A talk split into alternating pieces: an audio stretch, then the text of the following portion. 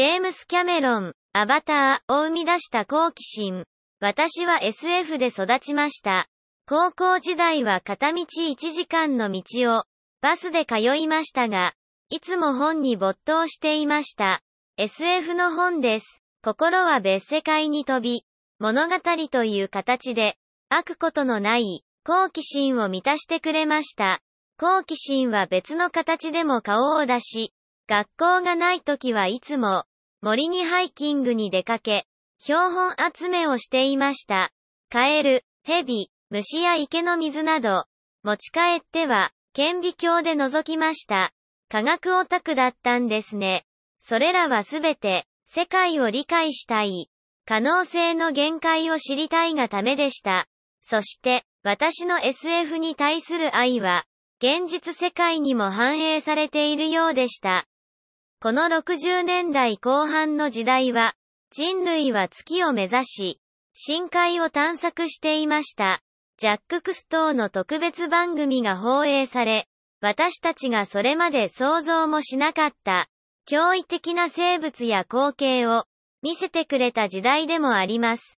それらの エスエフ 的な側面が、私の心に響いたのでしょう。また、私は芸術家でもありました。スケッチや絵が描けました。当時はテレビゲームもありませんでしたし、今日のように映画やメディアが シージー で溢れ返ってもいなかったので、自分で想像するしかなかったのです。私たちはみんなそうでしたよね。本を読んで、その記述から頭の中のスクリーンに思い書いたのです。私が思い書いたのは、エイリアンや異世界、ロボットに宇宙船などでした。授業では、教科書に落書きしているのを見つかるたびに怒られていました。つまるところ、想像力にははけ口が必要なんでしょうね。興味深いことに、ジャック・クストーがこの地球上に異世界があるという事実を伝え、私はすごく興奮しました。私が宇宙船で異世界に行くことはまずないでしょう。ありえないことでした。でも、本を読んで想像したのと、同じくらい豊かで魅惑的な世界が、この地球に存在することが、分かったのです。なので、ダイバーになろうと決めました。じゅうごさいの時です。唯一の問題は、私がカナダの片田舎に住んでいて、海からせんキロ離れていることでした。でも、くじけませんでした。親父にせがんで、国境を越えてすぐの、ニューヨーク州バッファローにあるダイビングスクールを探してもらいました。そして本当に免許を取りました。真冬のニューヨークの ワイエムシーエー にあるプールでね。しかもその後にねんかんカリフォルニアに引っ越すまで本物の海を見ることすらなかったんです。それからというものよんじゅうねんかんでおよそさんぜんじかんを水中で過ごしました。そのうちごひゃくじかんは潜水艇です。私が学んだのは、深海や浅い海でさえ、私たちの想像を超える、驚くべき生物に満ちていることです。自然界の想像力というのは、人類の貧相な想像力と比べ、本当に無限大です。私は今でも、水中で目にする光景に、畏敬の念を禁じ得ません。私の海への情熱は昔も今も変わることがありません。しかし大人になって選んだ職業は映画制作でした。それは物語を伝えたいという衝動と映像を生み出したいという欲求をうまく調和できると思ったのです。子供の頃はいつも漫画を描いていましたしね。映画制作なら映像とストーリーを一緒にできます。理想的でした。そしてもちろん、私が選んだストーリーは、エスエフ ものでした。ターミネーターにエイリアン。そして、アビス、アビスでは、私の海とダイビングに対する愛情を映画制作に注ぎました。二つの情熱を組み合わせたんですね。アビスでは面白い収穫がありました。あるシーンの映像を作る上で、解決策が必要でした。水のような生き物を作る必要があったんです。そこでコンピュータによる シージー を利用しました。結果的にそれは、映画界初のソフトサーフェス シージー アニメーションを使ったキャラクターになりました。全くお金にならない映画でしたが、かろうじてトントンと言っておきましょうか。とても興味深い発見をしたんです。世界中の観客がこの目に見える魔法に魅了されたのです。まさにアーサー・クラークの法則、十分に発達した科学技術は魔法と区別がつかないです。観客は魔法を見ているかのようでした。その反応に私は興奮したんです。これは映像表現の手法として取り入れなければ。そう思いました。そこで、次の作品、ターミネーターに、では、それをさらに、推し進めました。アイエルエム と組んで、液状金属のキャラクターを生み出しました。映画の成功は、その特殊効果が、当たるかどうかにかかっていました。そして成功したんです。再び魔法が生まれました。観客の反応も前回同様でした。前よりはお金になりましたけどね。異なる二つの経験を組み合わせることにより、全く新しい世界、映画制作者にとって、今までにない想像の世界がもたらされると思いました。そこで当時一流のクリーチャーデザイナー兼、メイクアップアーティストだった、スタン・ウィンストンと、デジタルドメインという会社を始めたのです。会社のコンセプトは、光学式プリンタのようなアナログのプロセスを過去のものにし、デジタルプロダクションに一気に移行しようというものでした。私たちはそれをやり遂げ、しばらくは業界をリードしましたが、きゅうじゅうねんだいなかばには、怪物やキャラクターデザインにおいて、遅れを取りました。そのための会社であったにもかかわらずです。そこでアバターを描きました。特殊効果や シージー の限界を圧倒的に押し広げ、人間のように情感豊かなキャラクターが シージー で登場するものでした。主要なキャラクターはすべて シージー で、世界もまた シージー でできています。でも限界はすぐ押し戻されました。この作品はまだしばらく無理だと、会社のスタッフに言われたんです。なので一旦保留にして、でかい船が沈む映画を作りました。映画会社には、これは戦場のロミオとジュリエットだ。壮大なラブロマンスなんだ、と、売り込みました。でも密かに私が企んでいたのは、実物のタイタニック号を潜ってみることでした。そのためにこの映画を作ったんです。本当です。でも制作会社には言えません。そこでこう言って説得しました。本物のタイタニックを撮影しましょう。それを映画のオープニングで使うんです。ものすごい宣伝効果がありますよ。そして探索の経費まで話をつけました。どうかしてますよね。でもこれが、想像力が現実を生み出すというテーマに戻ってくるんです。なぜなら、半年後私たちは実際にロシアの潜水艇に乗り、深度よんせんメートルの北大西洋で本物のタイタニック号を見ていたんです。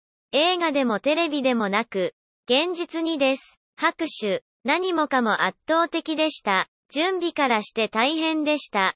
カメラから照明から全部作りました。驚いたのは深海への潜水が、まるで宇宙での活動のように感じられることでした。極めて専門的な分野であり、膨大な準備を必要とします。小さなカプセルに閉じこもって、自力で戻れなければ、絶対絶命な暗黒の世界へ向かうんです。こう思いました。まるで エスエフ 映画の中にいるみたいだ。これはすごいぞ。そして深海探索の虜になりました。その奇妙さと科学的な側面に魅了されたんです。すべてが揃っていました。冒険であり、好奇心を満たし、想像力をかき立て、それはハリウッドでも得られない体験だったんです。私は生き物を想像し、特殊効果で作り出せますが、窓の向こうのそれは、想像すらできないものでした。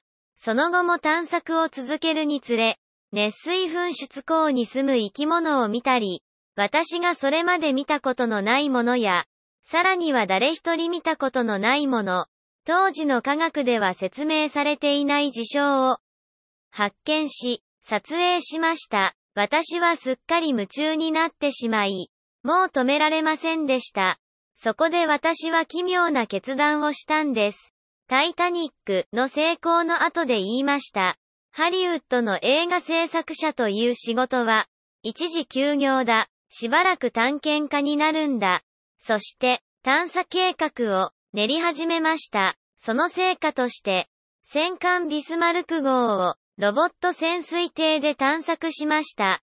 その後タイタニック号に戻り、今度は光ファイバーを積んだ小型ロボットを作り、持ち込んだのです。当時まだ謎に包まれていた、船内の調査をするためです。それまで手段がなく、誰も入れなかったので、私たちはそのための技術を開発したんです。私は潜水艇に乗って、タイタニック号のデッキにいました。ちょうどこんな感じのステージがあり、そこはあのバンドが演奏していた場所でした。私は小型ロボット潜水艇を操縦し、船内の通路を進んでいました。操縦していると言いましたが、私の心はそのロボットの中にありました。難破したタイタニック号の船内に、本当に自分が潜入しているようでした。そして私は、かつてない、超現実的な、デジャブ、既視感を体験したんです。ロボット潜水艇のライトが、通路の先を照らし出す前に、私には何が見えるかがわかったんです。なぜなら、映画を撮影している時に、セットの中を何ヶ月も歩いていたんですね。そのセットはタイタニック号の設計図を完全に再現していたんです。これは本当に驚くべき体験でした。このようなロボットアバターを使い、遠隔地の臨場感を経験すると、意識はそのアバターに乗り移り、形を変えて存続できるのだと気がついたのです。ものすごく深い体験でした。ひょっとすると、何十年後かに、人類が探検などの目的で、サイボーグの体を持つようになって、もたらされる世界を、私が エスエフ ファンとして、想像する人類後の世界を、垣間見たのかもしれません。これらの探索を行うことで、深海の素晴らしさを理解するようになりました。海底の熱水口や、そこに生きる不思議な生物のことです。彼らは地球に住むエイリアンのようなものです。化学合成によって生きているんです。光合成ベースの生態系では生きていけないのです。摂氏ごひゃくどもの水中の側で生きる動物を目の当たりにしているんです。ありえないと思いませんか？同時に私は宇宙科学にも強い興味を持ちました。これもまた、子供の頃の エスエフ の影響でした。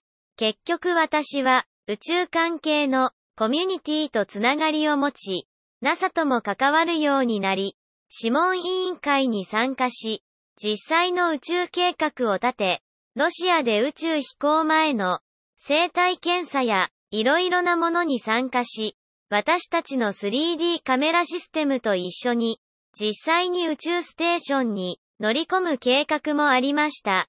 とても魅力的でした。でも気がつくと、宇宙科学者たちを深海に案内していました。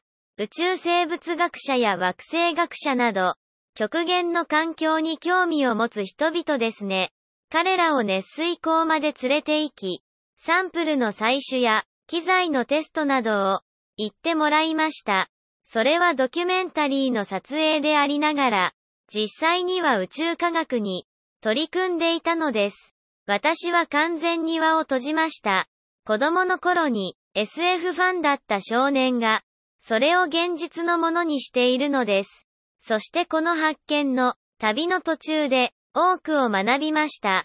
科学についてもたくさん学びましたが、リーダーシップについても学びました。皆さんは監督というのはリーダーであり、船の船長のようなものだと思うでしょう。私はこれらの探査活動を行うまで、リーダーシップについて理解していませんでした。ある時点で、こう思ってしまったのです。自分はここで何をしているんだ。なぜやっているんだ。何を得られるんだ。この手の見せ物はお金になりません。利益にならず、名声も得られない。人々は、私がタイタニックとアバターの間、どこかのリゾートで、爪でも磨いていると思っていました。これらのドキュメンタリーを撮りましたが、とても限られた観客向けのものです。名声も栄誉もお金もない。自分は何をしているんだ。まさにその任務のため、その挑戦のためなのです。海ほど挑戦的な環境はないでしょう。そして発見のスリルと、チームが結束した時にできる、奇妙な絆のために行動するのです。これらの仕事はじゅうにんほどのチームで、何年間にも及びます。時には洋上でに、さんかげつも過ごします。この絆の中で、最も重要なことは、お互いに対する敬意であり、それぞれが、他の誰にも説明不可能な、課題を克服しているんだという、尊敬の念だと、気づきました。陸に上がっては、言うんです。光ファイバーがどうだの、減衰がどうだの、あれやらこれやら、その技術的側面と、難しさ、洋上で働くことによる人間的側面、うまく説明できないのですが、景観化、戦場で共に戦い抜いた仲間なら、この意味がわかると思います。尊敬の絆が生まれるのです。次の映画を撮るために戻ったとき、アバターだったのですが、同じリーダーシップ論を持ち込み、チームを尊敬し、彼らからも尊敬を得られるよう努めました。これは本当に原動力を変えました。私は再び小さなチームと共に、未開拓の分野で、それまで存在しなかった技術を使い、アバターの制作にかかりました。ものすごくエキサイティングで、とてつもない挑戦でした。そしてよねんはんの歳月を経て、家族になりました。私の映画制作は完全に変わりました。人々は、私がうまいこと、海の生物を、惑星パンドラに当てはめたと言いますが、私にとっては、変わったのは、基本的な仕事の進め方であり、結果的にこうなったのです。さて、ここから何を導き出せるでしょうか。教訓は何でしょうか。まず第一に、好奇心です。あなたが持つ最もパワフルなものです。想像力は実際に、現実を呼び起こす力があります。そして、チームからの尊敬は、世界中のどんな栄誉よりも、重要なのです。若い映画制作者が、アドバイスが欲しいと言ってきました。こう言いました。自分に限界を設けるな。それは周りがやることだ。自分じゃない。自分でできないと思うな。進んでリスクを取れ、と。NASA の好きなこんな文句があります。失敗は選択肢にない。でも、芸術や探求においては、選択肢であるべきです。信じて飛び込むべきなんです。革新的な試みはすべて、リスクを承知で実行されてきたのです。このリスクは、自ら引き受けるべきです。最後に申し上げたいのは、何をするにしても、失敗は選択肢であり、選択肢にないのは恐れなんです。ありがとう。